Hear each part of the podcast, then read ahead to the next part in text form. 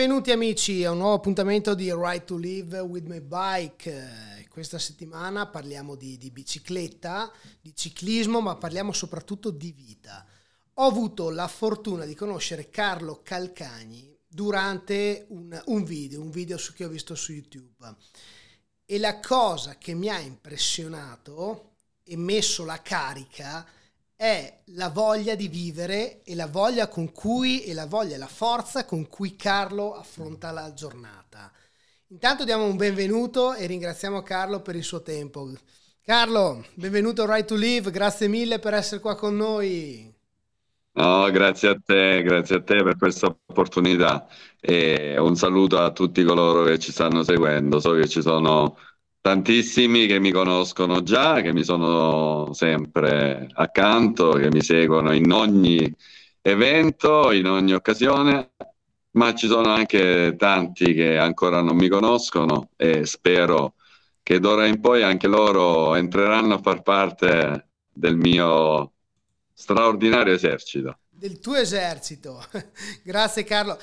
Io ti ringrazio del tempo perché perché adesso ci racconterai un attimino come, come vivi la tua giornata. Quindi da questo vorrei che le persone capissero un attimino quanto è importante il tempo che tu ci stai dedicando in questo momento e quanto dovrebbe far riflettere a tutti noi che spesso ci nascondiamo dietro a una scusa, che sia il fatto mm. di andare ad allenarsi, il fatto di fare un giro, il fatto di stare con i figli, il fatto di stare con la famiglia o qualsiasi momento della giornata in cui decidiamo di trovare una scusa magari per un nostro egoismo. Quindi vorrei che le persone che ci stanno ascoltando, che ascolteranno il podcast in un futuro o che vedranno il video in un futuro, capiscano quanto il tuo tempo in questo momento è per noi veramente importante, ma soprattutto fonte di ispirazione.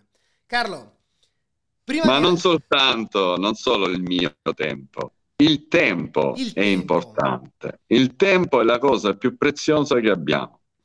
Hai... E va sfruttato, va valorizzato, va speso al meglio, sfruttando come faccio io ogni istante della mia vita. Quello che dici tu è corretto. Eh, si, chi fa sport, chi è abituato ad impegnarsi a dare il massimo di se stesso e a puntare degli obiettivi, eh, sa che il campione trova la strada per il successo, gli altri trovano scusa, i perdenti trovano scusa.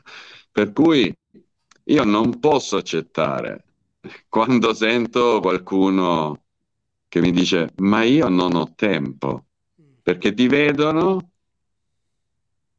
ho un fisico nonostante i miei 54 anni 50 però e passa vissuti nello sport e nonostante le mie problematiche ho un fisico da atleta, davvero atleta, costruito con tantissimi sacrifici, con tante privazioni, con determinazione, col carattere, con la costanza. E allora ti vedono e dici, ah, caspita, che fisico. Ma anch'io se mi metto posso fare un fisico così. Beh, intanto c'è il se mi metto e poi bisogna vedere anche la sostanza, la qualità di quella struttura che si è costruita in tantissimi anni si è veramente forgiata nel tempo e devo essere sempre grato anche all'impegno che io ho messo nello sport, sin da quando ho iniziato per gioco all'età di tre anni circa, ma poi è diventato un vero compagno di vita che eh, mi ha dato tanto e mi sta dando ancora di più perché mi permette di vivere. Io sono costretto a causa della malattia contratta vent'anni fa. Cioè, una malattia che vivo da vent'anni, con la quale convivo da vent'anni. Quando frequentemente porto la mia testimonianza nelle scuole e trovo incontro ragazzi che eh, hanno meno di 18 anni normalmente. E, dico, vi rendete conto, 18 anni voi avete vissuto fino ad oggi, ma io vivo la malattia da 20 anni. Da 20 anni. Potete immaginare cosa significa affrontare problemi gravissimi, lottare spesso tra la vita e la morte per 20 anni. Ho iniziato il 28 settembre del 2002 con il primo intervento a Padova, presso la clinica chirurgica prima di Padova, diretta dal professor D'Amico e operato dal professor Cillo, al fegato. Da quel giorno è iniziato quello che tanti hanno definito il mio calvario. Sai... Però, sai, ne sono seguiti tanti di interventi da quel primo intervento a un certo punto ho perso anche il conto, portavo, contavo i punti di sutura ogni volta, come se dovessi ricevere un premio a un certo punto, no? una raccolta punti. Ma dopo aver superato i 300 punti ho perso il conto.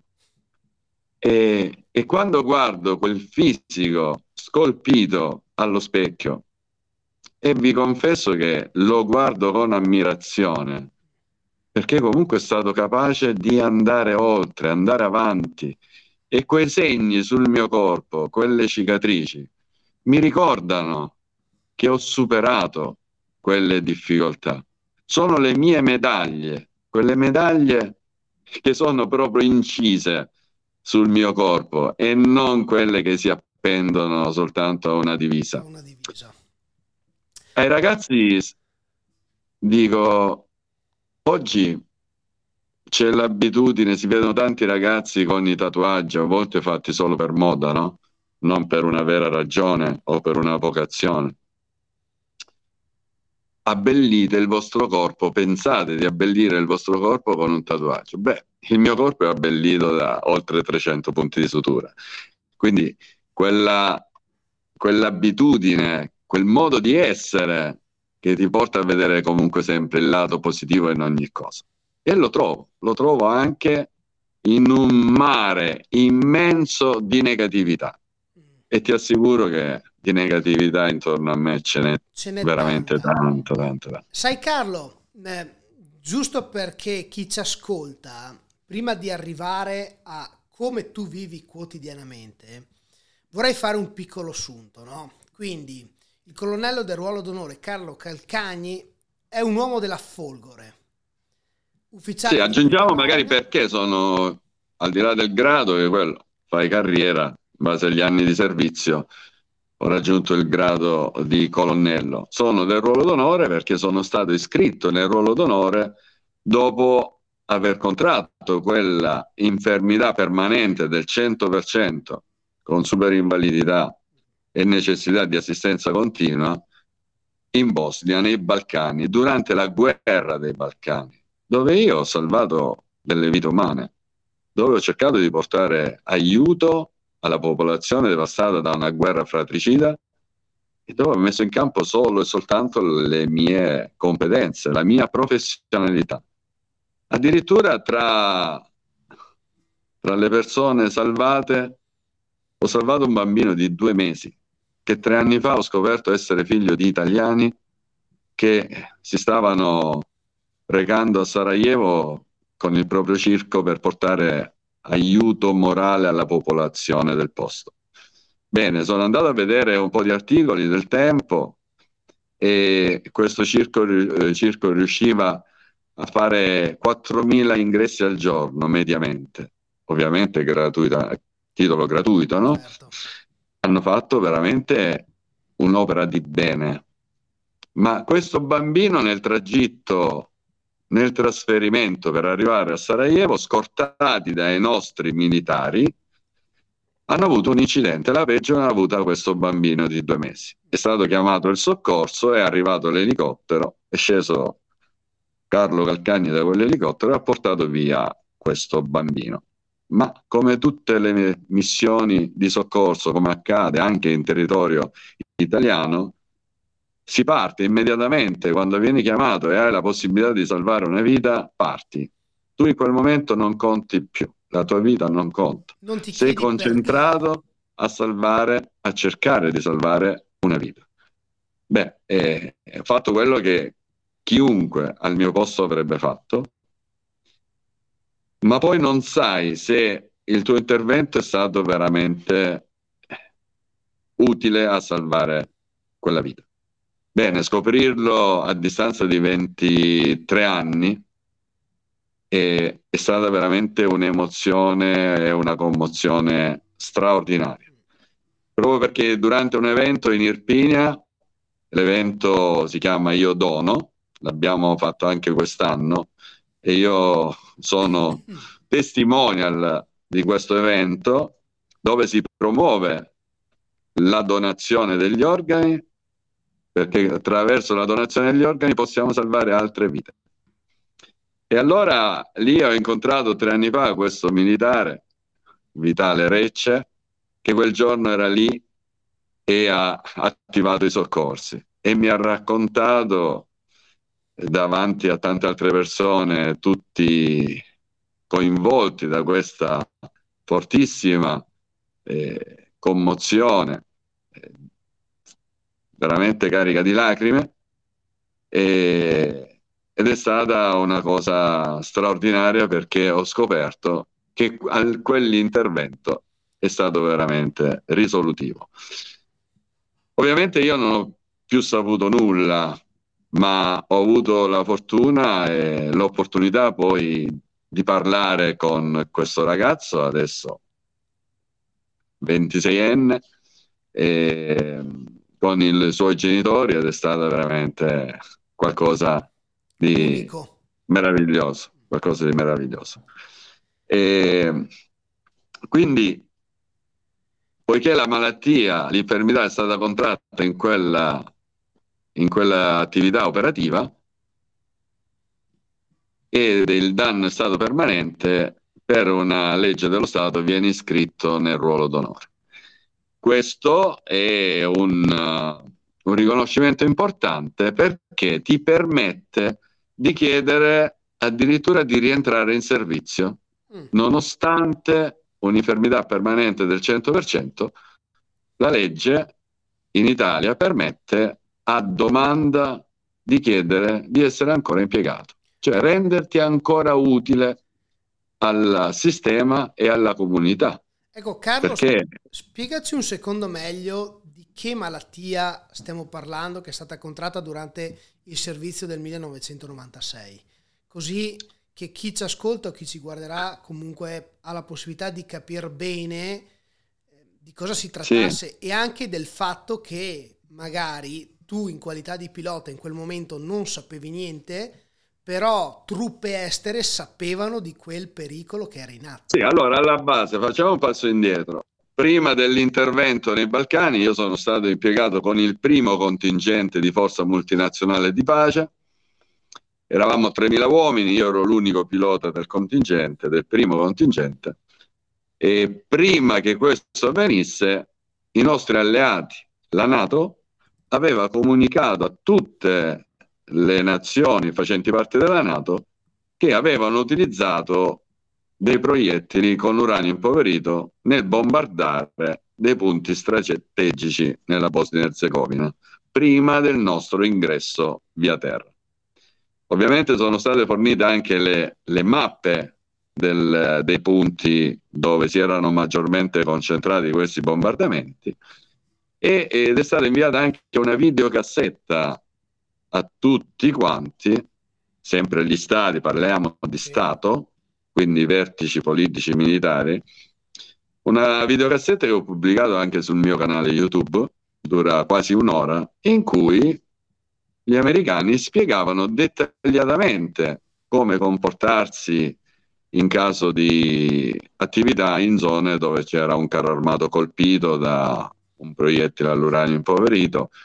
Eh, oppure una zona che era stata bombardata. Ovviamente sulle mappe queste, questi punti, queste zone, anche grosse zone, venivano, de- erano definite come con la lettera D, dangerous, e nelle zone dangerous non bisognava entrare. perché è pericoloso per la salute umana.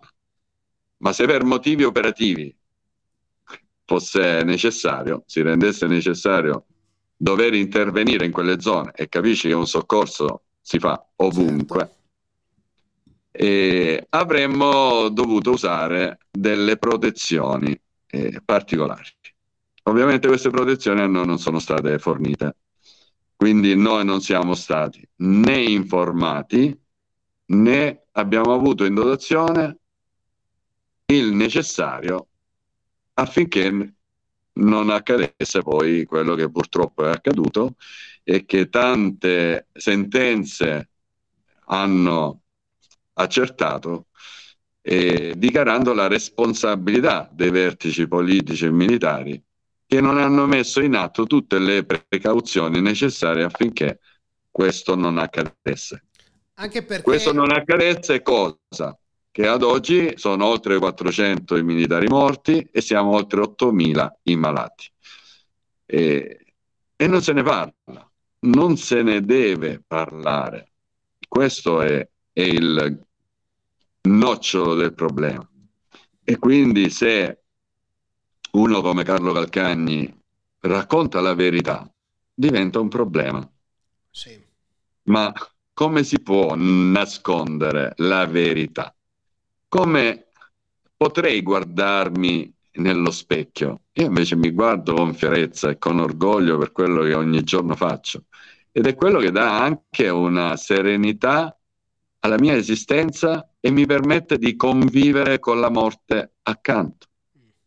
Perché con i problemi che ho io, io vivo costantemente con la morte accanto e so che ogni istante può essere quello di uno schiocco di dita e tutto finisce. Perché con uno schiocco di dita tutto può iniziare. E, e quando arriva il problema arriva, arriva prepotentemente, arriva quando meno te lo aspetti.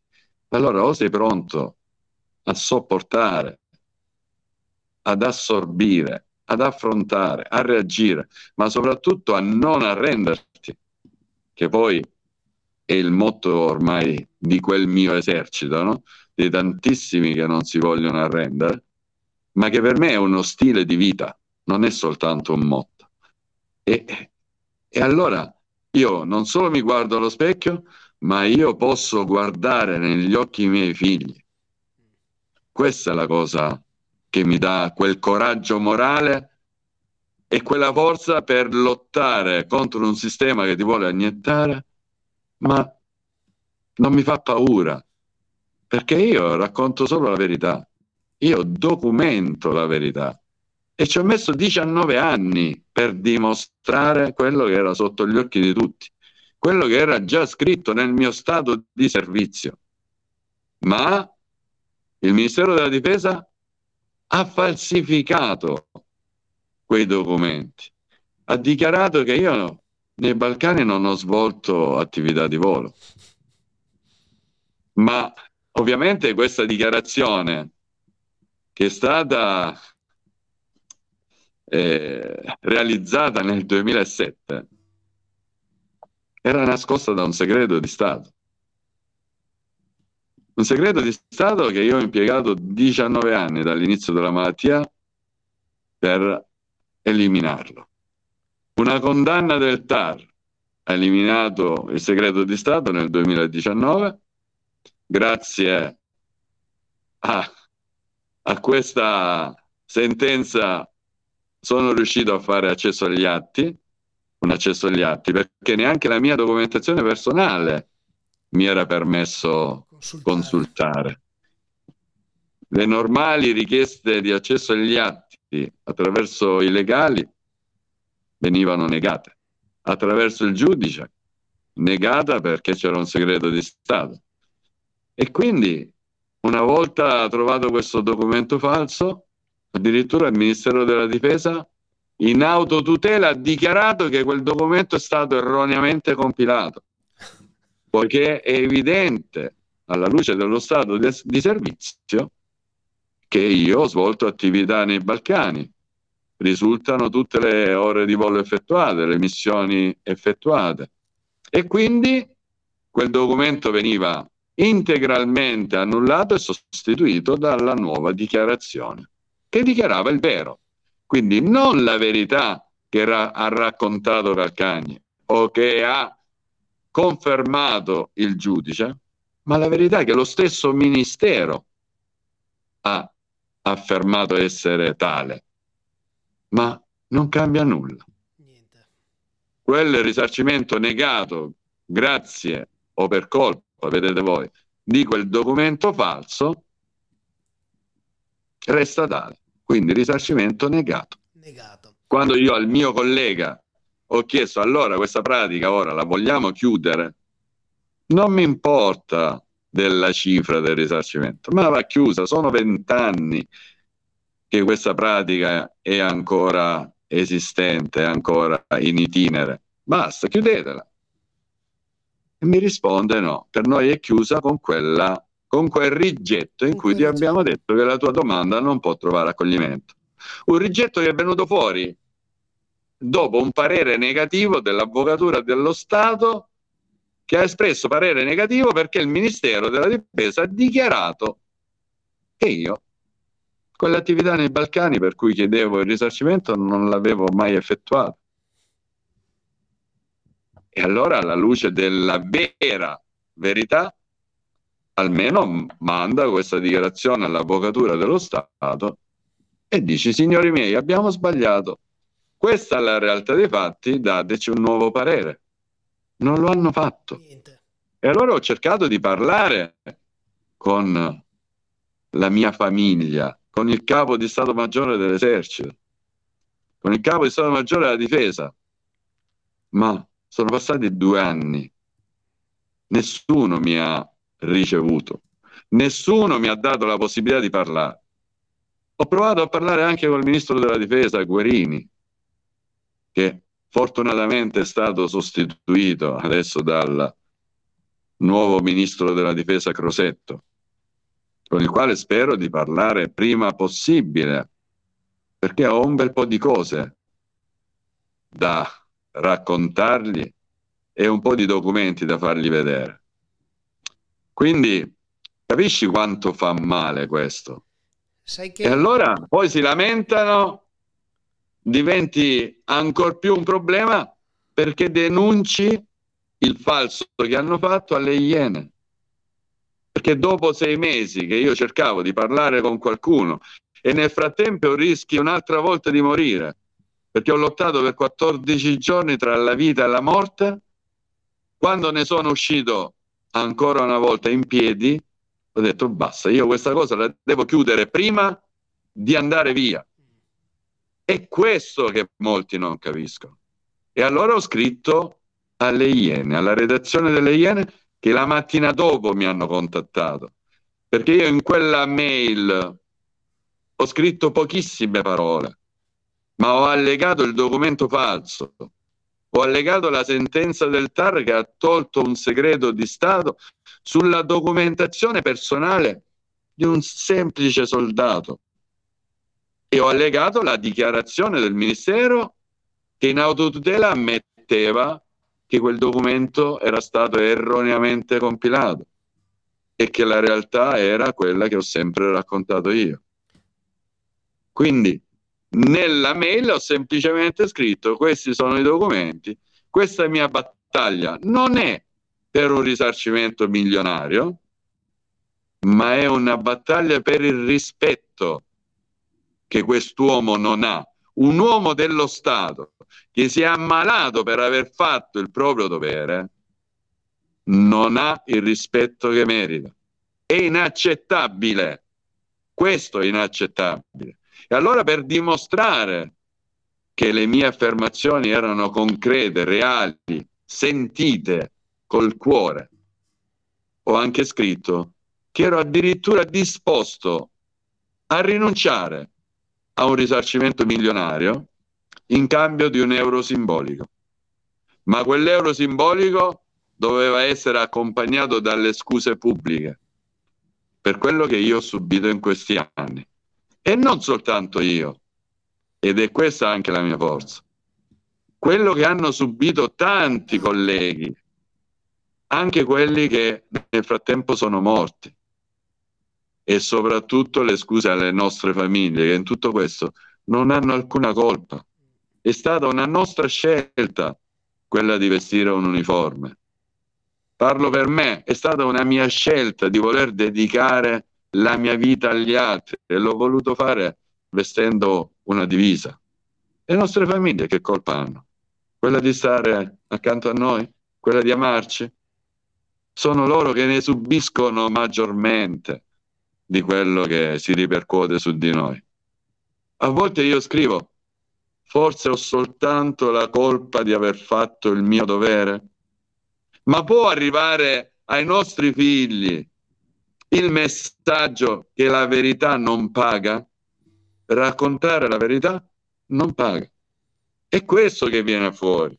Ma come si può Dopo... credere nel futuro dello Stato, nel futuro della famiglia, come dici te, che comunque hai servito? Come si può ancora credere? Quello che la, la, questa forza tua anche di continuare a portare la verità, ma a credere comunque in Ma io devo credere. Io per forza devo credere, perché so che la stragrande maggioranza dei miei colleghi, degli uomini con le stellette, sono come me. Non sono come quel personaggio che ha firmato quel documento falso per coprire le responsabilità di qualcuno. E questa è la mia forza. Gli uomini con le stellette sono uomini con la U maiuscola, non sono minicchi o marionette dei quali qualcuno gestisce ogni, ogni mossa. E poi soprattutto perché io ho fatto un giuramento, ho giurato fedeltà alla patria, a quel tricolore che con tanto orgoglio io porto sul gradino più alto del podio, quando mi permettono di gareggiare. E adesso ci arriviamo. Adesso e quel giuramento di fedeltà allo Stato è la mia forza, perché lo Stato siamo noi, siamo noi cittadini, e ti assicuro che il popolo è tutto dalla mia, è tutto dalla mia. Ma come si potrebbe d'altronde non mettersi al mio fianco davanti a tante verità, a tante prove, all'esempio quotidiano che io riesco a dare? Perché comunque io continuo a fare il mio dovere, non solo di soldato, di cittadino, di uomo, di padre, di figlio. Capisci? Certo. Si può fare il proprio dovere, quello che dico ai ragazzi nelle scuole. Non c'è bisogno di avere le stellette o una divisa per fare il proprio dovere, ma chiunque, ogni cittadino può fare il proprio dovere, anche nelle piccole azioni quotidiane. E questa è un'altra cosa che io non tollero il tempo quando qualcuno dice ma io non ho tempo, perché se lo trovo io lo può trovare chiunque. Ma l'altra che veramente mi urta tremendamente è quando dicono, eh ma si è sempre fatto così. Ma cosa significa? Che se è sempre fatto così bisogna continuare a sbagliare? Concordo. E allora, abbiamo una testa, abbiamo un cervello pensante, abbiamo voglia di renderci utili alla comunità. Vogliamo lasciare una traccia, un'impronta della nostra esistenza? Beh, allora, iniziamo a dare l'esempio. Se vuoi che qualcuno faccia qualcosa, inizia a farla tu per primo e dimostra a tutti come si fa. Questo e Carlo Calcagni. Proprio per questo Carlo Calcagni si dona agli altri senza nulla chiedere.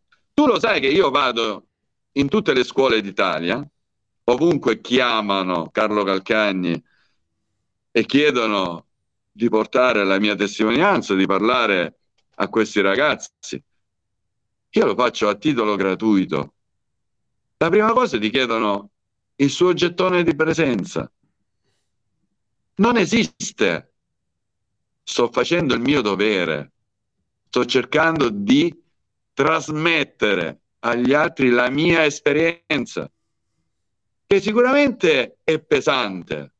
E in quel pesante c'è l'esperienza devastante, l'esperienza che quotidianamente vivo di ostacoli, ma in quell'esperienza ci sono anche tante bellissime cose, ci sono tante bellissime storie di persone che attraverso il mio esempio, attraverso il mio quotidiano, riescono a trovare la forza per superare le proprie paure, riescono a trovare la speranza che evidentemente si può sperare ancora di continuare a vivere anche nella malattia, che si può vivere bene, è quello che io dico sempre, si può vivere bene anche con una grave patologia, con una grave malattia cronica, ma dobbiamo metterci del nostro, non dobbiamo aspettare che siano gli altri a spianarci il terreno, dobbiamo fare la nostra parte,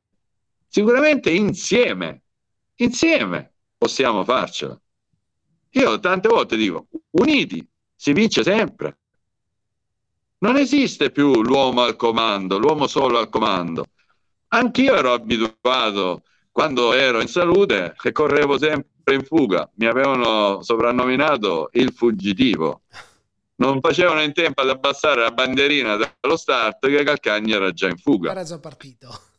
Ma non perché erano delle fughe a vuoto, ma le portava a termine. Io ho vinto delle gare internazionali di 220 km, facendone oltre 180 in fuga solitaria e, e, e dando fino a 19 minuti di distacco al secondo arrivato.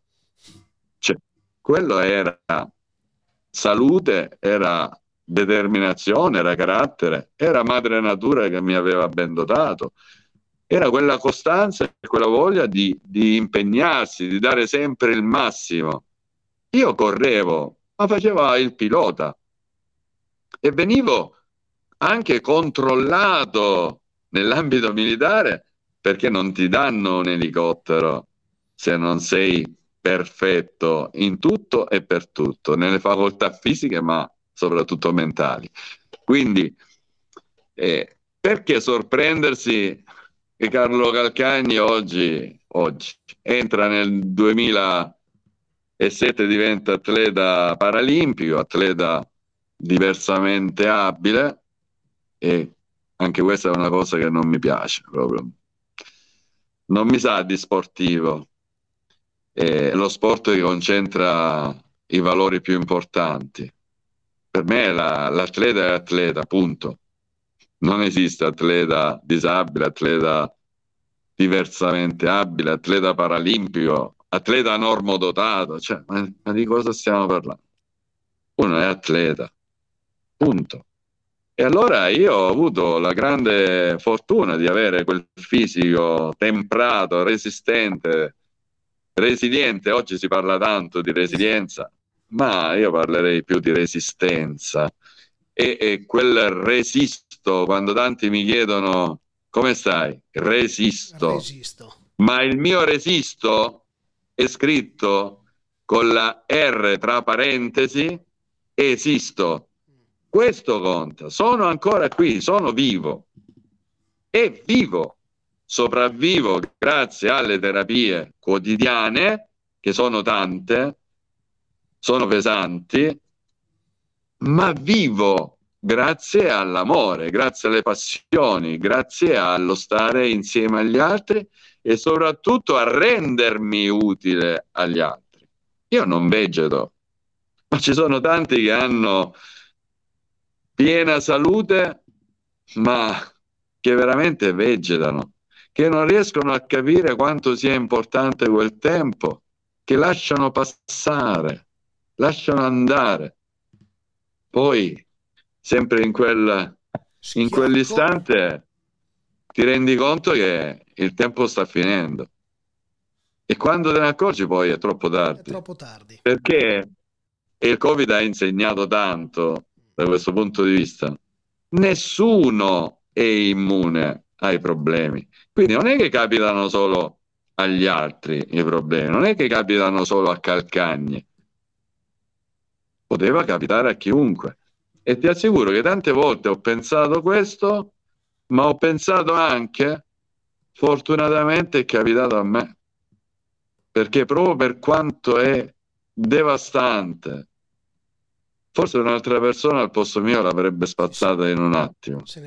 Invece io sono riuscito a, a trasformare anche il male in qualcosa di positivo.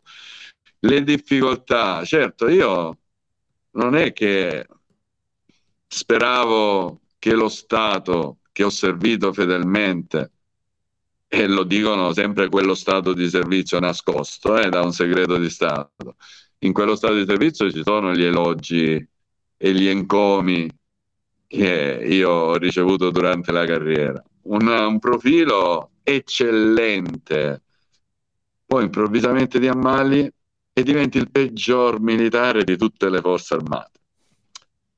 È strano, è strano, è strano, è veramente strano, però ne ho fatto comunque una risorsa. Un ho tirato fuori il meglio di me, e, nonostante le difficoltà e nonostante, ripeto, io non mi aspettavo che mi facilitassero la vita, ma nemmeno volevo tanti ostacoli sul mio cammino eh, perché già basta e avanza una malattia che è veramente terribile.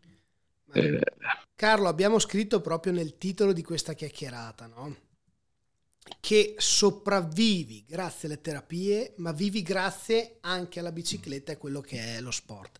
Qual è la tua... Ma questo è dimostrato anche scientificamente. Eh. Questo è Prima testato anche lo... su te stesso, quindi... Ma qual è la tua vita quotidiana?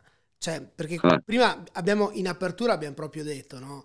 Io stesso non posso più permettermi dopo questa chiacchierata di dire non ho, non ho tempo, non ho tempo, no? Perché? Perché comunque ho la fortuna di vivere una vita quotidiana, normale. Ma qual è la tua vita quotidiana? Co- come inizia e come finisce la giornata? Guarda, inizia la mattina appena mi alzo dal letto, non appena mi sveglio, mi alzo perché svegliarsi sarebbe bello svegliarsi dopo una notte tranquilla di riposo e io ne avrei anche tanto bisogno. Però non lo so, forse anche per abitudine, o meglio, ad abituarsi non ci si abitua mai, soprattutto al dolore.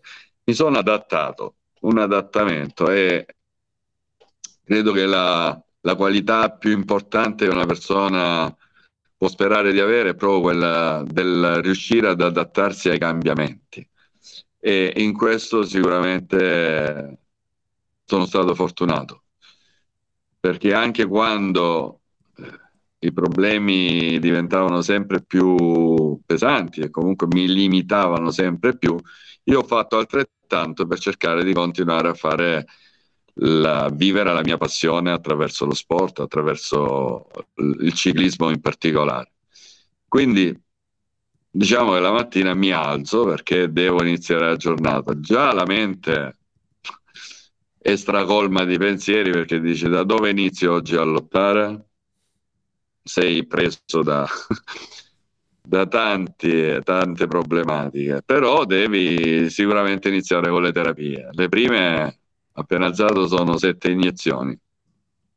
Ce l'ho nel freezer, tiro fuori dal freezer, sono dei vaccini, è un'immunoterapia. Un'immunoterapia viene preparata ad hoc per me. In questi cocktail di vaccini, in ogni cocktail ci sono 25 sostanze e sono ciascuna di queste è una sostanza che mi darebbe delle reazioni anche gravi fino allo shock anafilattico. Ma grazie a questa immunoterapia a basso dosaggio, che se forse chiamiamo antidoto, eh, chi ci ascolta capisce meglio, io riesco a contrastare queste reazioni, cioè sono protetto da quella sostanza che anche se dovessi venire a contatto o assumere, perché ci sono anche dei farmaci che mi scatenerebbero delle reazioni avverse. Invece con questa eh, immunoterapia non ho le reazioni. prendi le, la prima manciata di, di pastiglie, quelle che devono essere prese prima di colazione, che poi saranno accompagnate nell'arco della giornata da circa 300 pastiglie, suddivise in tre parti. La, diciamo il grosso sono un centinaio a colazione, un centinaio a pranzo, un centinaio a cena la sera. Poi ce n'è qualcuna, una piccola manciata prima di andare a letto. E anche prima dei, dei, pasti, sia principale, quindi la colazione già l'ho detto, prima della colazione c'è la prima mangiata, ma anche a pranzo e a cena, prima, una mezz'ora prima, c'è un'altra manciata di pastiglie, fra l'altro e sono aumentate con l'ultimo ricovero in Inghilterra, terminato domenica scorsa, e hanno aggiunto quattro pastiglie da prendere prima del pasto la scatola del farmaco ne contiene 20, tu pensa una scatola mi basta a malapena per un giorno, perché oltre ai tre passi le devo prendere anche in altri orari. Quindi eh, preparo la mia, porto a tavola le cose necessarie per la colazione, che deve essere come i pasti, priva di, di glutine, priva di lattosio, priva di zuccheri semplici. Quindi la maggior parte sono alimenti che vengono preparati artigianalmente per me. Non, non, tutto quello che è in commercio io posso mangiarlo perché spesso ci sono conservanti e quindi già quello per me è veleno. Ci sono zuccheri, ci sono nei prodotti senza glutine sono pieni di glucosio, destrosio, tutti i tipi di, di zuccheri semplici che scatenano una, una scarica di insulina e poiché io ho il pancreas che non funziona come dovrebbe, devo evitare anche, eh, anche questo, i picchi di glicemia. E I prodotti senza glutine devono essere però anche senza mais e normalmente i prodotti che si acquistano, che si trovano in commercio, ormai prodotti senza glutine si trovano ovunque, anche nei supermercati, e sono la, per la maggior parte confezionati con farine di mais, che sono piene di nickel. Ma poiché io ho una massiccia contaminazione di metalli pesanti, 28 tipi di metalli pesanti sono stati trovati eh, nel mio sistema, nei miei organi, nel sangue. E tra questi 28 tipi di metalli pesanti c'è l'uranio ed il cesio radioattivi e alcuni di questi metalli sono addirittura con dei valori quantitativi di oltre 20.000 volte il massimo tollerabile da un uomo. Mamma mia. Quindi eh, diciamo una colazione lunga, ma non per la quantità di alimenti, perché, ripeto, alimenti non sono tantissimi.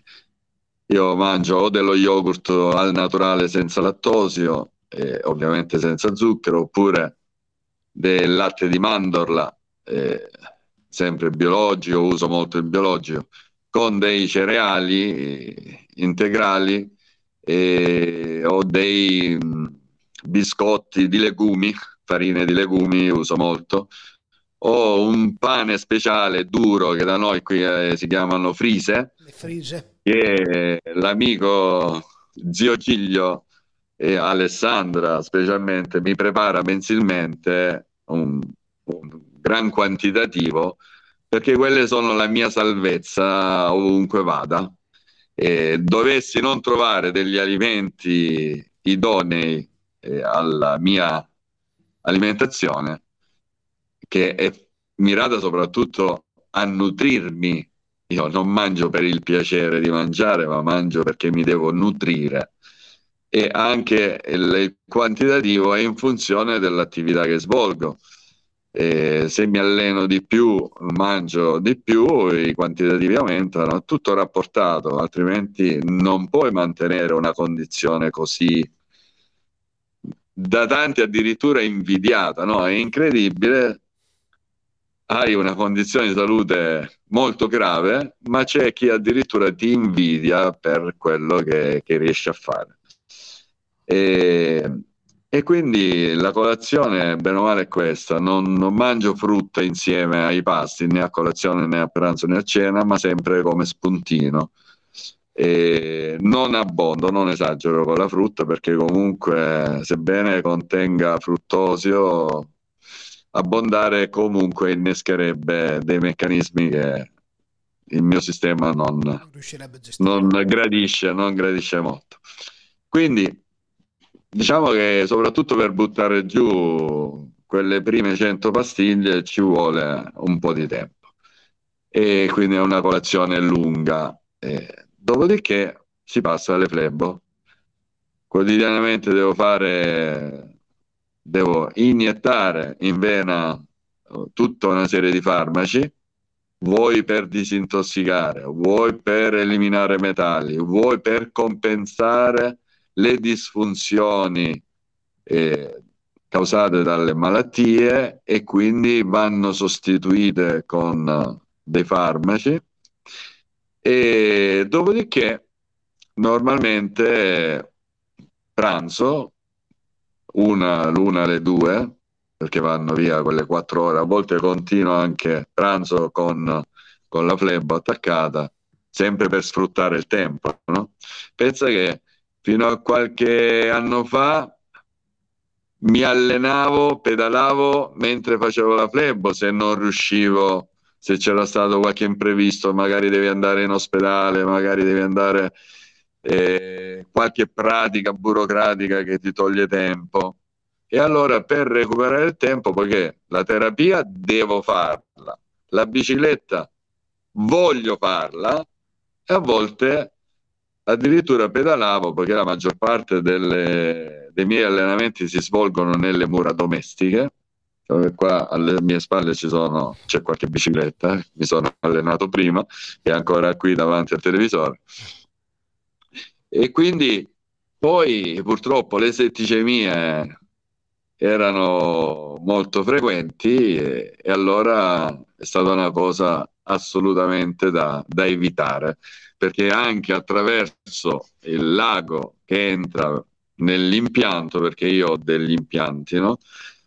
degli accessi venosi per poter infondere i farmaci o per fare la plasmaferesi in ospedale, una sorta di dialisi, che è diversa perché nella plasmaferesi eliminano circa 3 litri ogni trattamento di plasma che viene praticamente buttato. e non viene sostituito da altro plasma, ma viene semplicemente sostituito da fisiologica albuminata per non collassare, perché togliendo 3 litri di plasma ovviamente uno collasserebbe immediatamente. Ma a proposito di collasso, giusto per non farmi mancare niente, 11 giorni fa ho avuto un infarto proprio mentre ero ricoverato in Inghilterra. E non l'ho detto neanche ai miei familiari, penso un po'. Ho avuto un infarto, sono caduto a terra come un ferro da stiro e ho perso conoscenza. E blocco della parte anteriore sinistra del cuore e infarto acuto. E... Ma mi sono rialzato. Ho ripreso la mia normale le mie normali attività. Ma dove trovi la forza? Un equilibrio, un equilibrio che poi è quello che dà un po' il titolo anche al mio libro, no? pedalando su un filo d'acciaio, cioè una vita pedalata su un filo, quindi costantemente in equilibrio. Però è d'acciaio, quindi il lato positivo. Sì, sei in equilibrio su un filo, però è d'acciaio, quindi difficilmente si spezza. Ma dove trovi e... la forza per rialzarti ogni volta? E la forza proprio tutte le persone, a parte dire, i miei familiari, i miei figli, la mia compagna, eh, che sono ragioni di vita, no? Eh, ma soprattutto le tante persone che credono in me e che trovano attraverso me la forza di superare le proprie paure. E persone, addirittura ci sono delle testimonianze anche pubbliche di persone che continuano a vivere grazie a me, persone che prese dalla disperazione avevano deciso di mettere fine alla propria sofferenza con un gesto estremo. Cosa assolutamente sbagliata, perché la vita è un dono meraviglioso e va vissuta sempre e comunque, fino in fondo, fino all'ultimo respiro. Non è semplice, però vedi, e queste testimonianze mi confermano che è importante questo mio far vedere anche il dietro le quinte. Quel dietro le quinte che avevo sempre nascosto fino a qualche anno fa, fino a quando il regista Michelangelo Grattorno non ha deciso di realizzare il docufilm sulla mia storia, io sono il colonnello, e ha voluto raccontare anche il dietro le quinte, quello che io evitavo di mostrare agli altri, facendo sempre vedere solo e soltanto i lati belli delle mie giornate, l'allenamento, le vittorie, il sorriso anche durante la dialisi, e, ma non tutta la sofferenza perché dicevo no, questa non serve agli altri. Invece è stata veramente uno stimolo importante per tante persone che hanno detto, caspita, se, se lui non si lamenta con quello che subisce e sopporta costantemente, perché dovrei farlo io? Ed è un po' quello anche eh, che cerco di stimolare nei ragazzi, no? Perché è lì che si concentra di più la mia attività, la mia voglia di trasmettere qualcosa di importante perché se vogliamo un futuro migliore, se vogliamo una società migliore, dobbiamo investire sui nostri figli, sui nostri ragazzi. E possiamo educarli solo con l'esempio. L'esempio è il miglior modo per educare. Quindi è questo che spesso dico loro. Abbiamo l'abitudine di guardare sempre avanti di guardare quelli che stanno meglio di noi, che pensiamo che sono tanti e che noi siamo gli ultimi. Non è così, perché dietro di noi c'è un esercito di persone che soffrono, che stanno molto peggio. E allora ogni tanto giratevi, giratevi dietro e rendetevi conto di quanto sia, siamo, mi metto anch'io, di quanto siamo fortunati mi metto anch'io perché ci sono tanti miei colleghi che stanno molto peggio, tante persone che stanno molto peggio, ma non perché stanno peggio clinicamente, perché la mia condizione è estrema. Cioè per, per la clinica, per i medici, io non dovrei stare neanche in piedi. Io ho dei valori di saturazione di ossigeno che non sono compatibili con la vita. Abbiamo imparato a causa o grazie al Covid che la saturazione di ossigeno deve essere 99-100 a livello del mare. Se dovesse scendere intorno ai 95, la medicina dice iniziate a preoccuparvi, probabilmente avete contratto il Covid. A 80 di saturazione ti intubano, va in rianimazione. A 60 è rianimazione sicura e sei veramente a rischio di vita. Beh, io viaggio mediamente tra 40 e 50. Mamma mia. Però c'è il miracolo della vita, c'è il miracolo dello sport. Io, vedi, ho preferito adesso fare questa intervista senza l'ossigeno, senza i naselli. Perché prima mi sono allenato e quando mi alleno, quando pedalo, la mia saturazione sale sale fino a, a valori importanti, superiori a 80, che per me altro che boccata di ossigeno. È dimostrato scientificamente, perché poi io sono sottoposto anche a studi, soprattutto all'estero.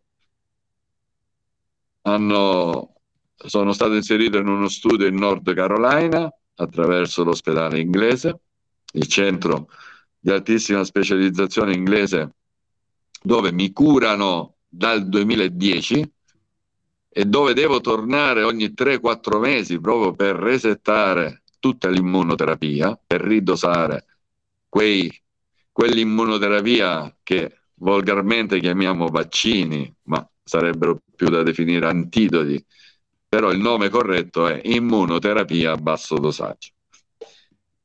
Mi hanno studiato anche in Inghilterra, il neurofisiologo sa ed è tutto documentato, quindi non sono valutazioni del medico, ma ci sono degli esami strumentali, ci sono delle apparecchiature complesse che hanno registrato tutto quello che accade all'interno del mio sistema, della macchina Carlo Calcagni dove si dimostra l'ossigenazione, quella reale che arriva alla cellula, che arriva ai tessuti, non quella che circola nelle vene che va avanti e dietro, ma per un problema del mitocondrio non riesce poi ad arrivare a destinazione.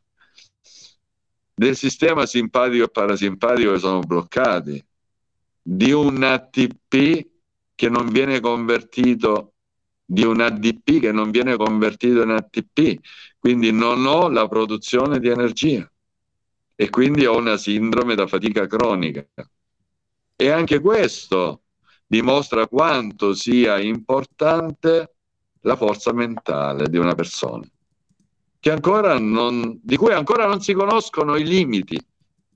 Però io, come scrivono i medici, ho una straordinaria forza mentale, una sovrumana forza mentale. È scritto che mi permette di fare quello che alla scienza o alla clinica o alla condizione patologica non è possibile.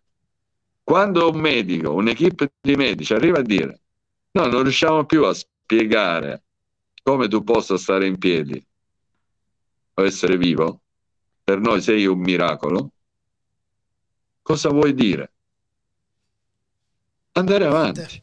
Questo ti dà ancora più motivazione di continuare, di andare avanti, Però... di testimoniare, di fare la tua parte, di non fermarti davanti a niente, di allenarti anche quando hai 40 di febbre. Hai fatto l'intervento la mattina e il pomeriggio ti alleni comunque. Capisci? Continua a vivere la tua vita. Non ti fai fermare da un problema. Perché i problemi mi hanno insegnato quando avevo 7-8 anni, già nelle scuole elementari, quando il maestro chiedeva con quale operazione si ri- doveva risolvere quel problema, dovevi semplicemente dire addizione, sottrazione, moltiplicazione, divisione, no? Ma anche quando i problemi sono diventati sempre più complessi e più difficili, c'era sempre la soluzione, perché i problemi erano, ti erano posti dal professore o dal maestro, perché tu dovevi risolverlo. E allora di cosa ci preoccupiamo? È ovvio che se davanti alla minima difficoltà ti abbatti, hai già perso in partenza. Possiamo dire che la bicicletta aiuta anche a non cercare la via più facile e a non abbattere, a non rinunciare. La bicicletta è ancora più eh, espressiva in, questo, in questa descrizione, fa capire ancora meglio, ma lo sport in generale, lo sport ti fa capire com'è la vita. La bicicletta, eh, se pensiamo che in bicicletta si cade, e ci si rialza, è fatta di salite e di discese. Quindi è un po' come la vita, no? È sempre quel pedalando su un filo d'acciaio, sempre questo. Aspetta che mettiamo per... lo schermo dove, dove si vede la copertina con un'immagine, un'immagine particolare, giusto Carlo? Questa è un'immagine particolare che adesso ti spiego. Pedalando Hai messo il fermo filo... immagine, lo posso togliere? Sì, sì, si vede. Pedalando su un filo di acciaio, il libro di... Per chi ci ascolta, per chi ci ascolterà sul podcast, che ovviamente non vede la copertina, Pedalando su un filo d'acciaio è il libro di, di Carlo Calcagni, in cui vediamo... Un libro autobiografico, sì. E... Ehm, qui c'è un'immagine, quindi per chi ci ascolta... Perché questo titolo? Perché eh, la mia vita è fatta è un equilibrio fatto da terapie, interventi, e allenamento, ma sono io il regista che tiene tutto in equilibrio. E allora pedalando sul filo d'acciaio, perché quando si è piccoli, quando iniziamo a provare la biciclettina, si cade per forza. Cioè, credo che nessuno è salito sulla biciclettina la prima volta e, ed è andato, no? è andato. Si cade e ci si rialza, o con l'aiuto del papà che ti sta insegnando, oppure ti rialzi da solo. E riprovi, ritenti, ritenti finché non vai, non prendi, non capisci quell'equilibrio, non riesci a gestire quell'equilibrio e a quel punto quella biciclettina ti può portare ovunque tu voglia andare grazie alle tue forze però, non a forze esterne. Non c'è qualcuno che ti spinge, non c'è un motore che basta muovere il polso, no? la mano e, e vai. No, lì tu puoi andare dove vuoi, ma con le tue forze. E allora questo equilibrio è ancora più precario nel mio caso perché è su un filo ma quel filo, come ti dicevo prima, è un filo d'acciaio, quindi difficilmente si spezza. Mentre la foto, ho scelto questa foto che è stata scattata a Orlando, in Florida, negli Stati Uniti d'America, all'Invictus Games. Carlo, I giochi che... Solo, sì. solo un secondo per chi, per chi non vedrà il video ma ascolterà il podcast descrivi un attimo l'immagine anche, così che... Allora, questa immagine io ho la tuta azzurra della nazionale italiana e con le braccia alzate e la testa chinata in avanti. Allora, eh, ero sul podio, quindi ero sul gradino più alto del mondo, ma sono con le braccia alzate che non è un segno di resa, perché siamo abituati, no? Mani in alto, uno alza le mani mm. e si arrende, quindi e si sottomette. Invece no, lì è una vittoria, braccia alzate in segno di vittoria. Ma nonostante io sia sul gradino più alto del mondo, avevo vinto tre medaglie d'oro, due nel ciclismo e una nel canottaggio, sono con il capo chinato in avanti. Ma c'è quel sorrisetto, quel ghigno proprio così che sto sorridendo dentro di me perché due giorni prima di partire per Orlando mi hanno ricoverato d'urgenza al Vito Fazzi di Lecce per una setticemia, una di quelle frequenti setticemie talvolta possono essere letali ricoverato d'urgenza al pronto soccorso del Vito Fazzi di Lecce, rifiuto il ricovero e dico no, io devo partire, devo andare a Orlando, devo rappresentare l'Italia, non posso perdere questa occasione.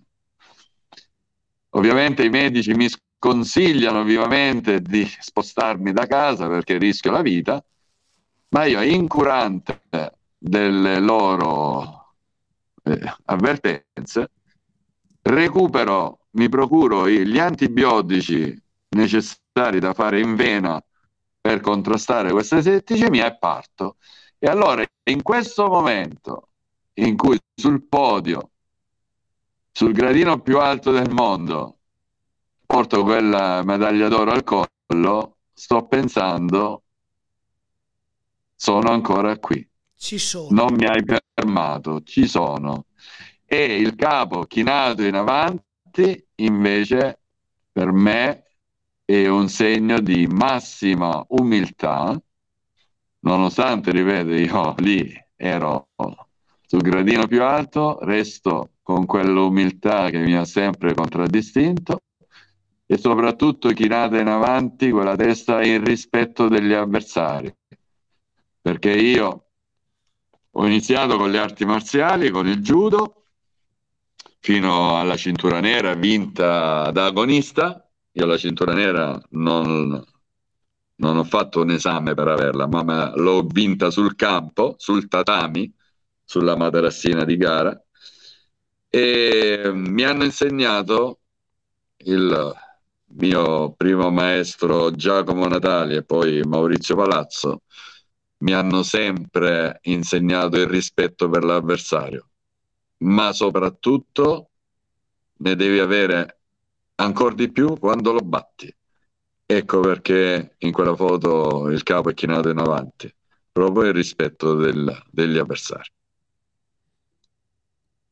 Immenso, direi un, un racconto e veramente... E più ti sento parlare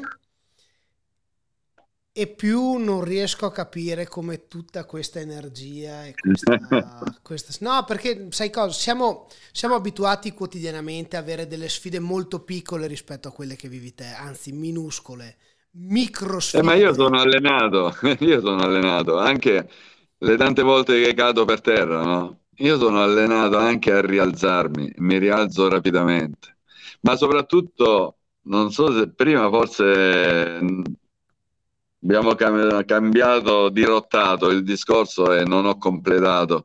Quando hai detto no, chi ti dà la forza, ho parlato dei miei figli, della mia compagna, delle persone che ti amano, che ti stimano, ti vogliono bene, ma quando cado per terra, io penso a tutte quelle persone che hanno fatto proprio quel mai arrendersi, quel mio mai arrendersi, che come ti ho detto non è soltanto un motto, ma è uno stile di vita.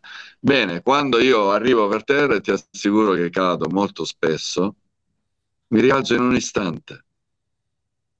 Primo perché sono allenato, secondo perché penso proprio a tutti quelli che hanno fatto proprio quel mai arrendersi e che se mi arrendo io, loro che devono fare? Come fanno? Come non... E allora vedi, questo insieme, questo uniti si vince. Sì, io cerco di aiutare loro, ma loro senza saperlo sono d'aiuto anche a me, perché è proprio a loro che penso il non volerli lasciare da soli, quel non voler lasciare indietro nessuno, che noi militari, sì. diciamo, lo abbiamo no? come bagaglio proprio culturale e soprattutto di addestramento in quei reparti operativi in cui si diventa un tutt'uno con il tuo compagno, eh, perché quello che un giorno ti, ti salva la vita, come tu no, sei pronto a salvare la sua. E, però ci sono tanti che quella nessuno resta indietro sono solo parole. Sai, e sono quelli che lo dicono più frequentemente. Sai Carlo, eh, spesso si riempiono la bocca di questo nessuno resta indietro, ma poi sono i primi che vanno, anzi va, se stai vanno avanti non si girano. Se stai in difficoltà fanno finta di non vedere. Anzi, ancora meglio Quindi... perché passano avanti. No, sai Carlo, ehm, ormai i minuti, i minuti sono volati e quindi ne abbiamo ancora pochi a disposizione. Sì, allora guarda, completo un paio di cose perché ancora non l'abbiamo finita. Solo, solo e... una cosa, vorrei introdurre un attimo una cosa, no? Perché... Eh, sì, ma non ho completato le terapie. Ah, perché okay, siamo arrivati okay. solo al pranzo. Eh? Ti ho detto che pranzo normalmente l'una delle due, ma poi subito dopo pranzo faccio l'auto-emo trasfusione. Sì. Cioè prelevo 300-400 ml di sangue da solo. In autosufficienza ti, ti, ti, curi praticamente. E quindi anche rapidamente perché non è un trattamento che puoi fare con troppa calma perché rischieresti anche dei coaguli. Insomma, diciamo un trattamento che va fatto abbastanza rapidamente. Prendo, estraggo questi, questo sangue, lo tratto, gli aggiungo l'ozono perché ho la macchina, ho comprato la macchina per poter eh, avere l'ozono a portata di mano che ha tantissima utilità senza effetti collaterali. Anche la verdura, la frutta io la lavo con l'ozono, aggiungendo nell'acqua l'ozono, che viene utilizzato anche nelle sale operatorie, no? per sterilizzare gli attrezzi chirurgici, quindi distrugge batteri, virus, distrugge qualunque cosa può essere dannoso. Quindi lo tratto con l'ozono e lo reinfondo all'interno del corpo. Fatto questo, posso allenarmi. Quindi il tempo che mi rimane disponibile se non ho altri impegni, mi alleno, mi metto davanti alla televisione, che è qui alle mie spalle, e vado e pedalo. E lì inizia il mio momento di libertà. Mentre pedalo, ovviamente, la mente lavora molto di più e riesco a pensare tanto, a scrivere, anche a leggere. Ecco perché lo faccio anche a casa. Non ho la fretta di dovermi sbrigare, specialmente in questo periodo che le giornate si accorciano, eh, fa buio prima, per cui dovrei stressarmi già durante la terapia, no? E a volte vedi che va lenta, non scorre bene, non... e allora perché? Devo stare tranquillo, sereno, gestire il tempo, eh, ma non con stress. E allora, qualunque ora finisco, salgo sulla bici e pedalo. Quando decido di scendere, o perché mi stanco, o perché è sufficiente, o perché l'allenamento prevedeva eh, quel, quel tempo, passo al, alla cena. Ecco, di solito finisco all'ora di cena. Tieni conto che io ancora non ho cenato, che prima mi sono allenato, adesso facciamo un'intervista, dopo ceno. L'orologio non lo guardo, lo guardo solo quando ho del, degli appuntamenti. Quindi la cena, il resto delle pastiglie, dopo cena quell'altra manciata, quando decido di andare a riposare un po' nel letto, mezzanotte, l'una, dopo essere stato un po' qui sul lettino davanti alla tv con gli infrarossi, eh, ho un lettino a raggi infrarossi, perché non sempre riesco a fare la sauna infrarossi, quindi li alterno, e vado a letto e metto il ventil- mi attacco al ventilatore polmonare perché dormo con un ventilatore polmonare che sostituisce la funzione dei polmoni e buttando e tirando fuori, buttando dentro l'ossigeno e tirando fuori, quindi inspirando ed espirando, lo fa lui. E poi durante la notte mi alzo almeno due o tre volte. No, non riposo, un po' i dolori, dolori che aumentano quando sto fermo, perché poi il dolore neuropatico per la neuropatia cronica degenerativa irreversibile con sclerosi multipla e Parkinson, diciamo che sono molto fastidiosi. Il problema è che se sto fermo, se non mi alleno due o tre giorni al massimo, inizio ad avere seri problemi anche di deambulazione. Io ho il deambulatore, la, l'ASL di Brindisi mi ha dato il deambulatore proprio a causa delle mie problematiche anche di equilibrio dovute proprio al danno neurologico, ma uso un altro deambulatore, Alinker, che è un deambulatore straordinario realizzato da Barbara in Canada. E io, grazie a questo deambulatore, ho iniziato a correre a piedi perché col deambulatore, quello dell'ASL, ci ho provato subito. E io poi prima della bicicletta correvo a piedi, quindi volevo tornare a questa a provare questa emozione della corsa a piedi ma mi sono immediatamente ribaltato in avanti perché come è strutturato il, il deambulatore, quello tradizionale con le rotelle piccole, appena prendono un sassolino ti catapulta in avanti. Invece con Alinker riesco a correre e addirittura a vincere delle gare podistiche, tanto da aver vinto nel, nei recenti, recentissimi campionati europei trapiantati e idealizzati ad Oxford ad agosto, ho vinto le due gare di ciclismo, cronometro e gara in linea, e tre gare eh, di atletica, quindi ho portato a casa cinque medaglie d'oro. Medaglie. Che poi sono quelle che definisco le vittorie di tutti. Pensa che l'ultima gara che ho vinto tre settimane fa, prima del ricovero in Inghilterra, ho fatto la, la corsa del ricordo una, una gara che aveva anche un significato importante, no? e si è disputata contemporaneamente in quattro città d'Italia, Roma, Milano, Trieste e San Vito dei Normanni, qui in provincia di Brindisi. Ho partecipato a questa gara, 11 km, l'ho vinta, primo assoluto.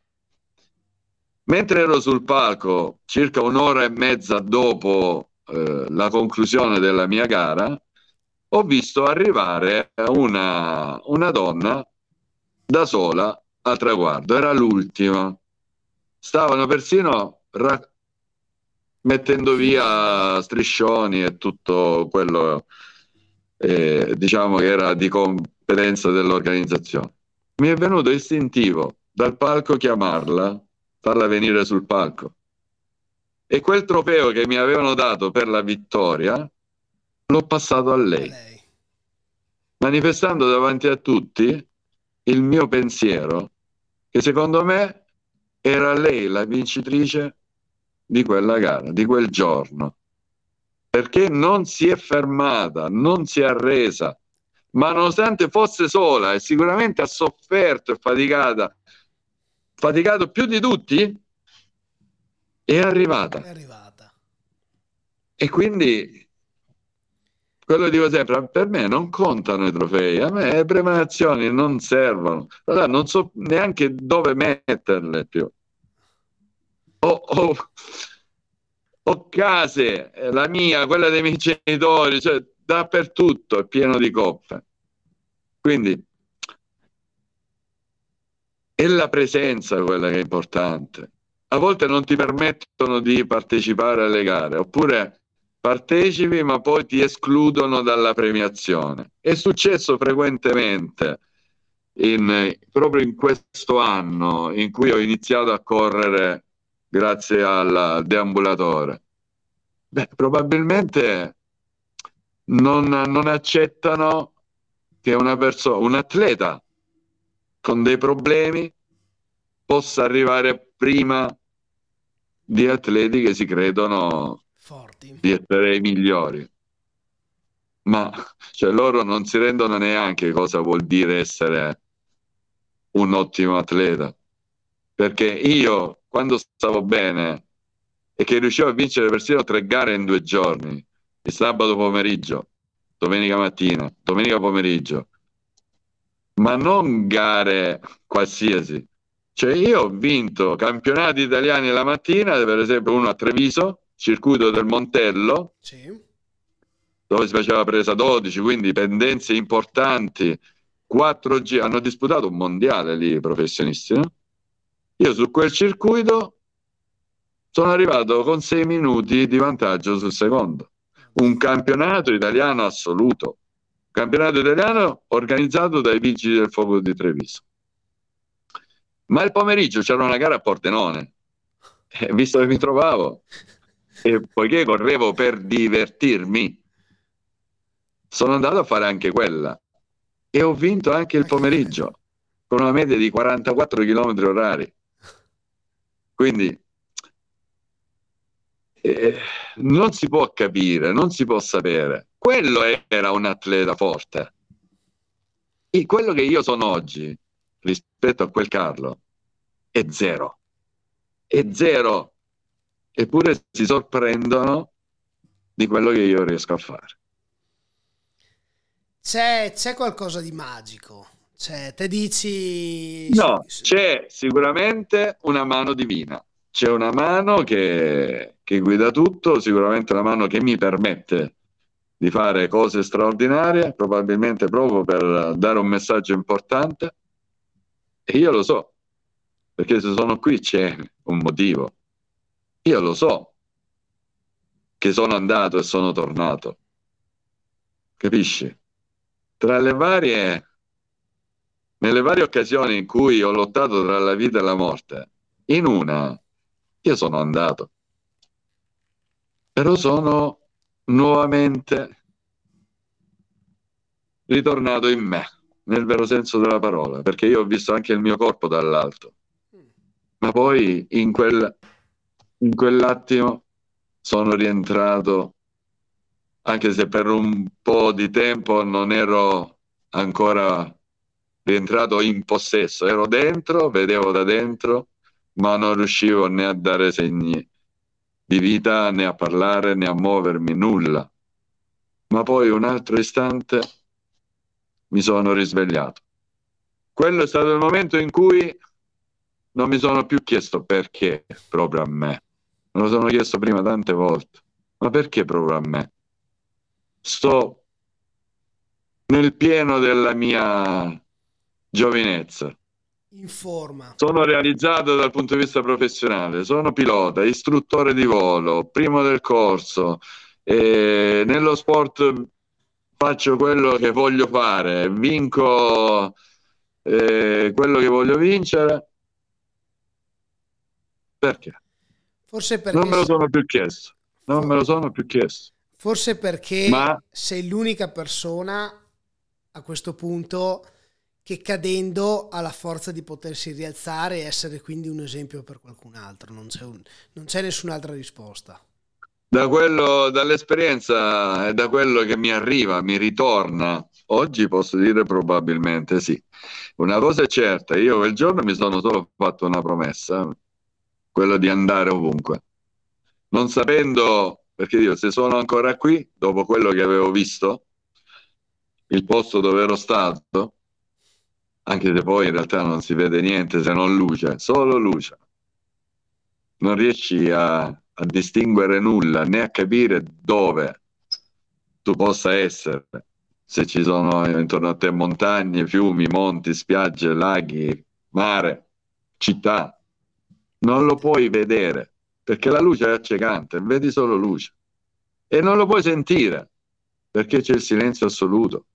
Magari tu attraverso i rumori volevi capire in che posto ti trovassi, ma il silenzio assoluto e soprattutto un benessere totale, la pace proprio di tutti i sensi.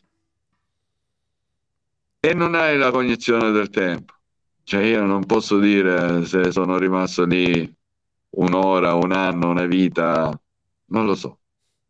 So solo che a un certo punto ho visto il mio corpo dall'alto e vedevo tutto quello che accadeva intorno a me e, e poi sono rientrato in me.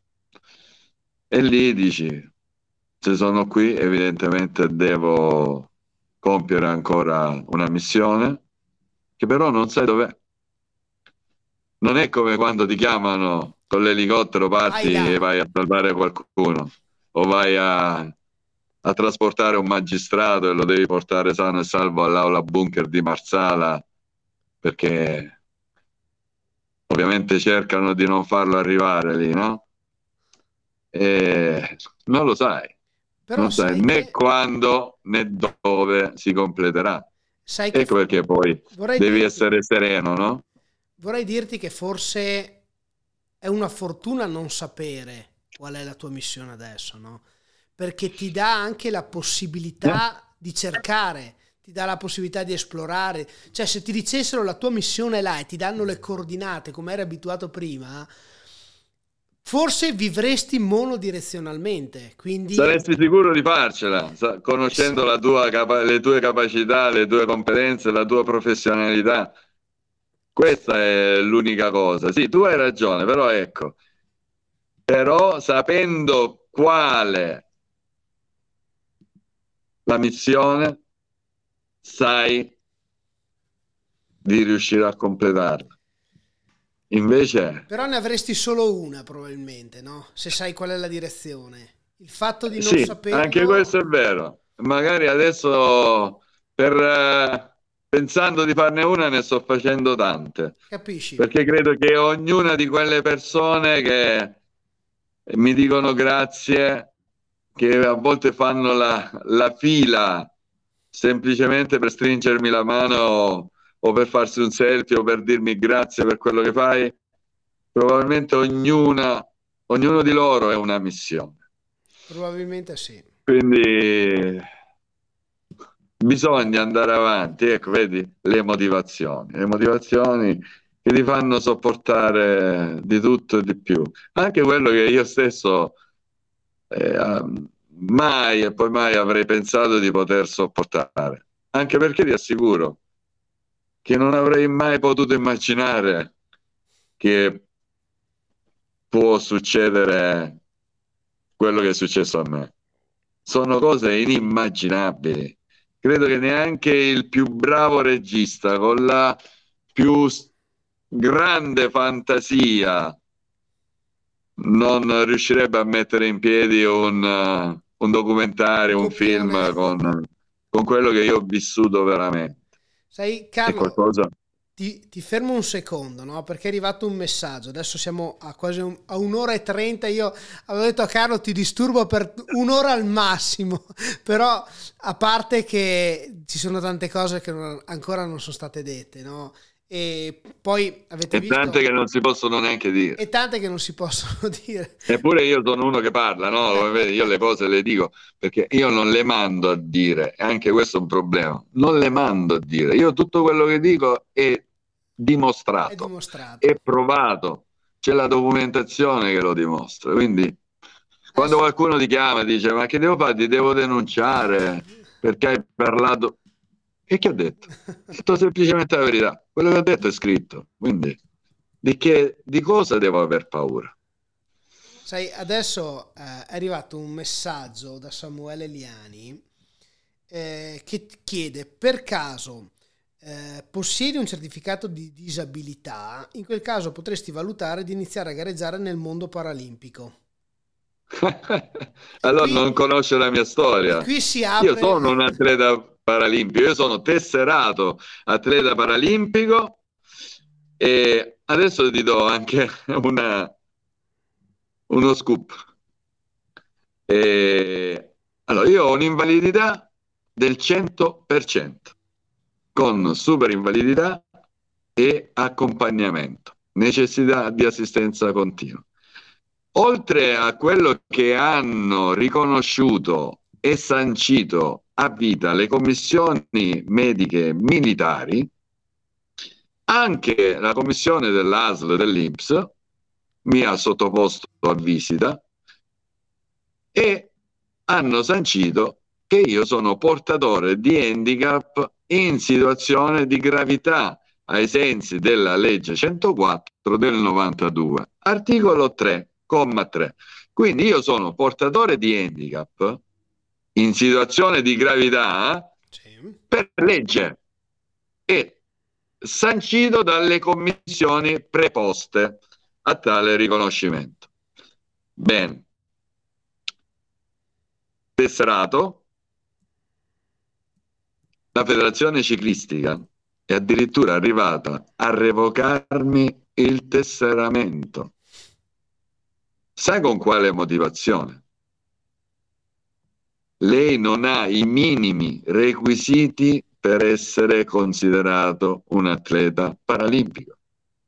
E quando parliamo di requisiti, per chi non conosce l'ambiente, chi non conosce le norme, chi non conosce le tabelle di classificazione, basta la mancanza della falange del mignolo sinistro, dell'ultima, per essere classificato come atleta paralimpico.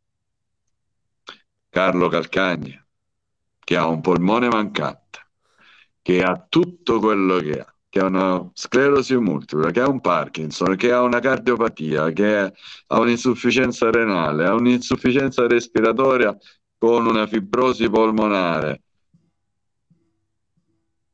Un problema della dell'ipofisi, una disfunzione dell'ipofisi e anche il danno endocrino è un handicap grave. La cardiopatia è un handicap grave. Sono tutte, ogni mia patologia è classificata come tra gli handicap gravi, ma io ne ho tanti messi insieme, ma la federazione ciclistica si permette di mettere nero su bianco in una mail scriverti lei non ha i minimi requisiti per essere considerato un atleta disabile. Perché questo? Perché dovevano giustificare la mia non convocazione per le Paralimpiadi di Tokyo. Ovviamente questa mail è arrivata un anno e mezzo fa, subito prima delle Paralimpiadi di Tokyo, e io ho chiesto spiegazioni, perché posso capire un, una persona che non ti conosce che non ha agli atti la documentazione clinica che dimostra la grave condizione clinica e di portatore di handicap, ma non lo posso accettare da uno che ha tutta la documentazione e che conosce bene. Da chi è stato il primo a metterti nella categoria paralimpica, cioè da ciclista normodotato come definiscono, come definiscono loro, mi hanno classificato nel, nel, ciclismo paralimpico. Tanto e dopo un periodo con la bici tradizionale mi hanno imposto nel 2015, dopo che la mia situazione si è aggravata, mi hanno imposto il triciclo. Mi hanno detto tu puoi gareggiare solo ed esclusivamente con il triciclo, altrimenti non puoi fare nulla.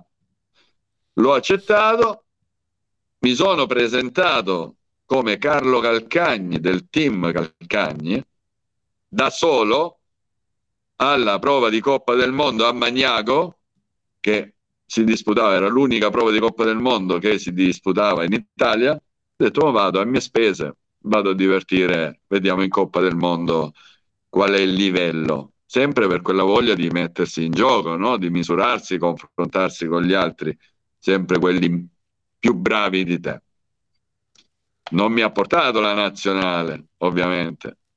Anche per questo il motivo per cui sono andato come Carlo Calcagni. E lì, al mio debutto in Coppa del Mondo e col triciclo, ho vinto entrambe le gare, due medaglie d'oro in due giorni.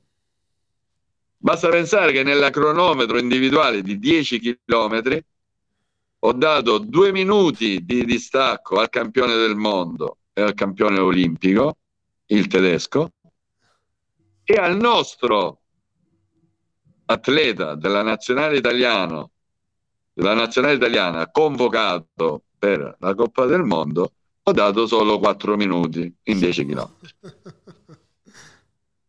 Ovviamente da lì sono iniziati i miei problemi. Perché vincevi troppo, Carlo? Ma è una colpa essere bravi?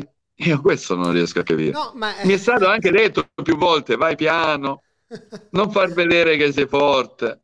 O quando a volte a, eh, dovevo andare a visita, mi convocavano a visita, mi dicevano, vai con la sedia a rotelle. Ma perché? Ma perché bisogna fingere? Perché bisogna esasperare la propria condizione? Io faccio di tutto per restare in piedi.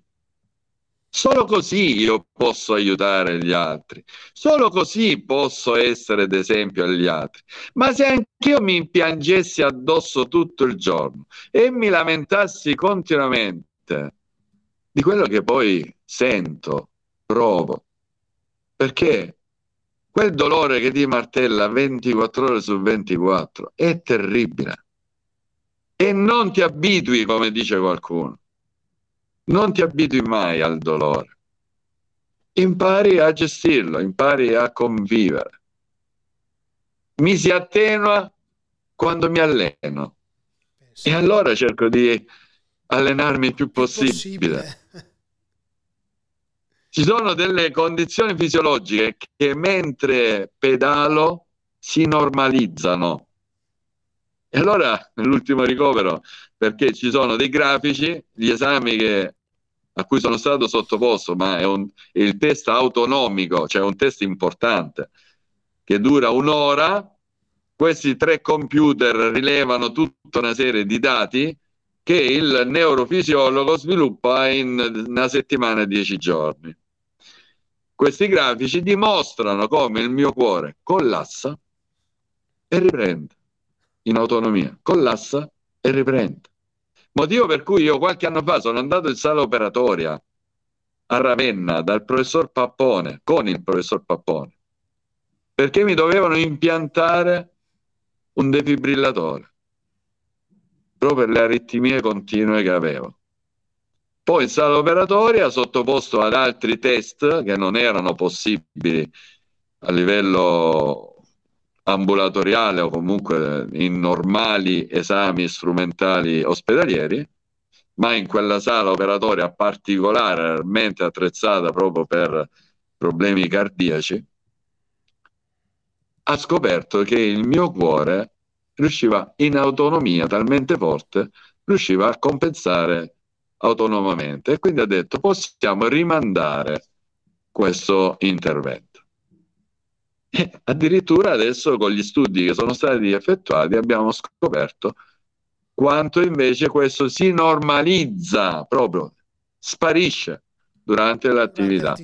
E allora vuoi che io non faccia sport? Ma quindi questo è un messaggio anche per tutti quelli che ci ascoltano, magari anche chi non ha problemi ma vuole curarsi e prevenire, giusto?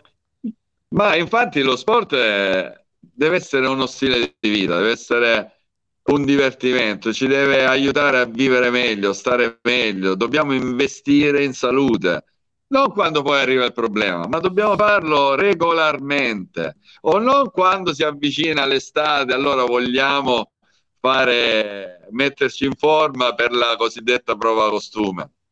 L'apparenza non serve, serve la sostanza, serve lo star bene. Dobb- ecco qui, torniamo di nuovo sempre al punto iniziale. Eh, però io non ho il tempo, lo farei molto volentieri, ma non ho il tempo. Ma come? Non trovi uno spazio di mezz'ora, un'ora al massimo da dedicare a te stesso durante la giornata? Non è accettabile. Non, non ci sono scuse non posso ascoltare che non ha o non trova il tempo, perché quello ci porta a stare meglio, ci fa stare bene, ci fa investire in qualcosa che sicuramente ci porterà solo cose buone e non cose cattive. E poi anche con il tipo di, di vita sociale che c'è al giorno d'oggi, è proprio necessario dedicare del tempo a se stessi, perché altrimenti siamo sempre di corsa, sempre eh, a rincorrere cosa... cose che poi alla fine non ci danno, non ci lasciano niente di importante. Invece una... se riusciamo a dedicare qualcosa eh, a noi stessi, ce lo ritroviamo ed è anche un modo per stare con noi stessi. Io quando sono sulla bici dico, sono solo con me stesso. Sono, è, una, è una situazione in cui tu puoi anche riflettere, puoi pensare a tante cose importanti che poi andrai a fare dopo, a mettere in pratica. E allora evitiamo di trovare scuse. I perdenti trovano scuse. Hai detto una cosa. Ma decidiamo molto... quello che vogliamo. Se posso pensarlo, posso farlo. Quindi facciamo. Hai detto una cosa molto importante. Dobbiamo investire in salute. E l'importante è quello di non trovare scuse. No? Però allora, Samuele Liani, che è quello che ti ha fatto la domanda sulla disabilità, eh, ci scrive No, non ti conosco, però se posso ti chiamo collega, perché pure io sono un atleta paralimpico. Poi abbiamo Carla. Grazie, Daniele. Carla di Più Lasci. che collega, chiamami amico. Amico, amico.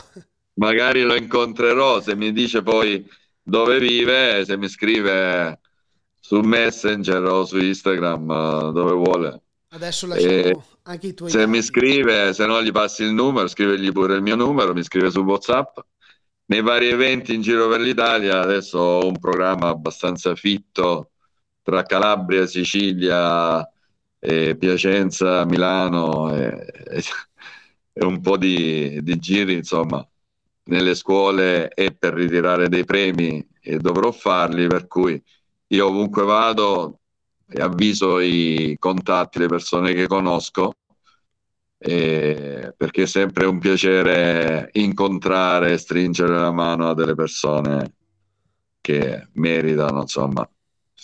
Ed è la cosa più bella, il contatto fisico, quando porti la tua testimonianza, è proprio quello scambio, perché non solo io trasmetto, ma ricevo anche tanto, soprattutto dai ragazzi nelle scuole. Porto, porto via tanto con me ricarico quelle energie vitali che non si possono comprare. Che non si comprano. Non hanno prezzo.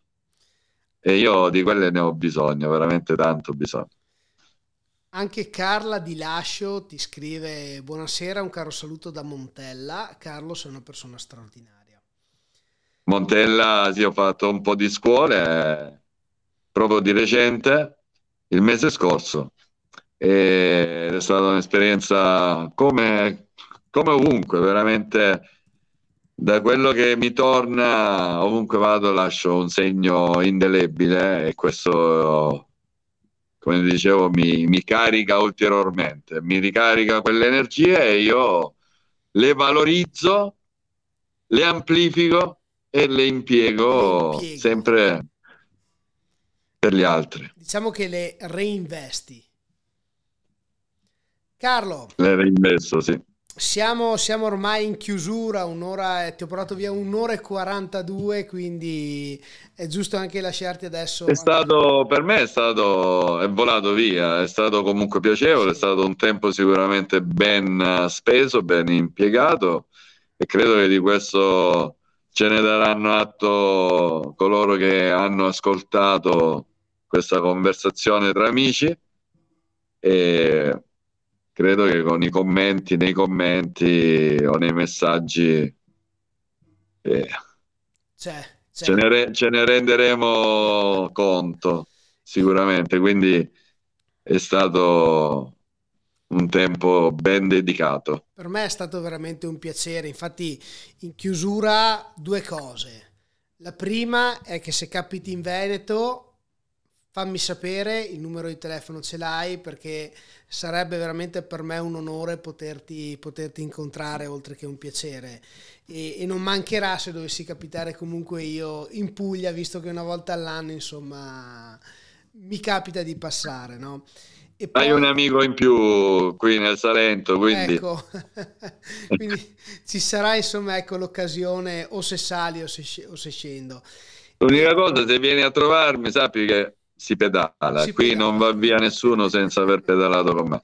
Per me sarebbe un onore perché anche se mi vedi un po'... Le bici non mancano. In forma, insomma, ecco, la, la, il ciclismo è una passione per me e è lo scopo che poi porta avanti questo canale. Questo canale che parla eh, di ciclismo. È uno sport che unisce veramente il mondo. Sì. E, e, quello che poi eh, con queste gare virtuali, la Rec Race per esempio, che, che stiamo facendo ogni sabato, persone da ogni parte del mondo si possono collegare con questi rulli smart e insieme gareggiamo. Sì, è una gara, però soprattutto stiamo insieme, ci divertiamo e, ed è qualcosa è di veramente bello. bello.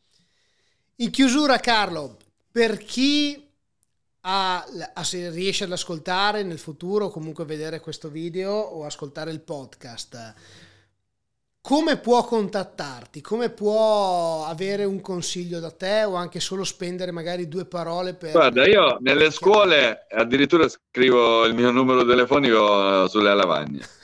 per cui 331 67 400 40 è il mio numero personale. Usatelo se ne avete bisogno.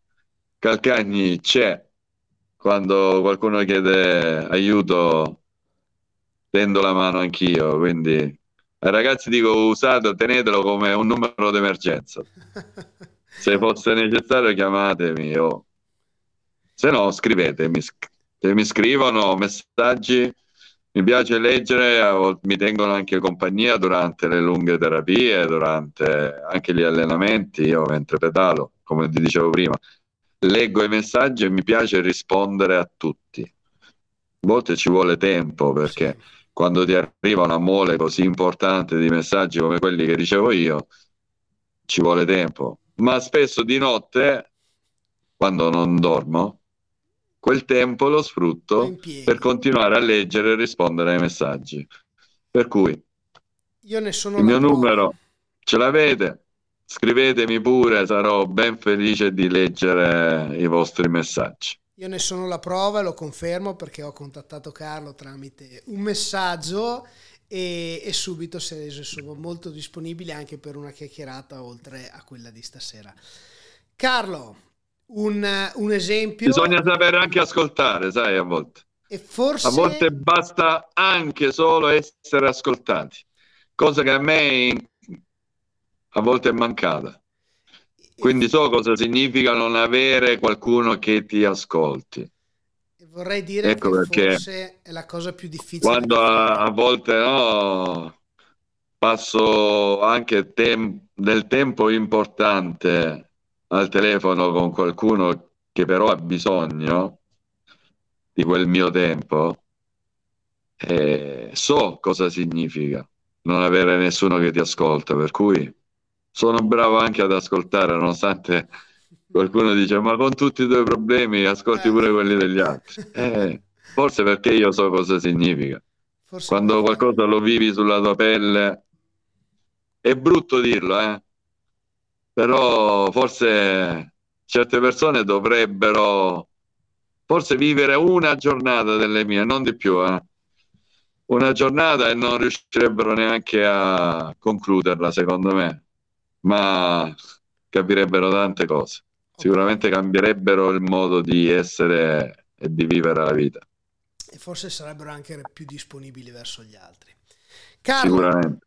Grazie mille, grazie di questa chiacchierata, grazie del tuo tempo, grazie della tua disponibilità e insomma ci sarà modo di, di, di vedersi, quindi in bocca al lupo intanto per uh, la tua vita quotidiana, ma soprattutto... Chi vivrà, vedrà.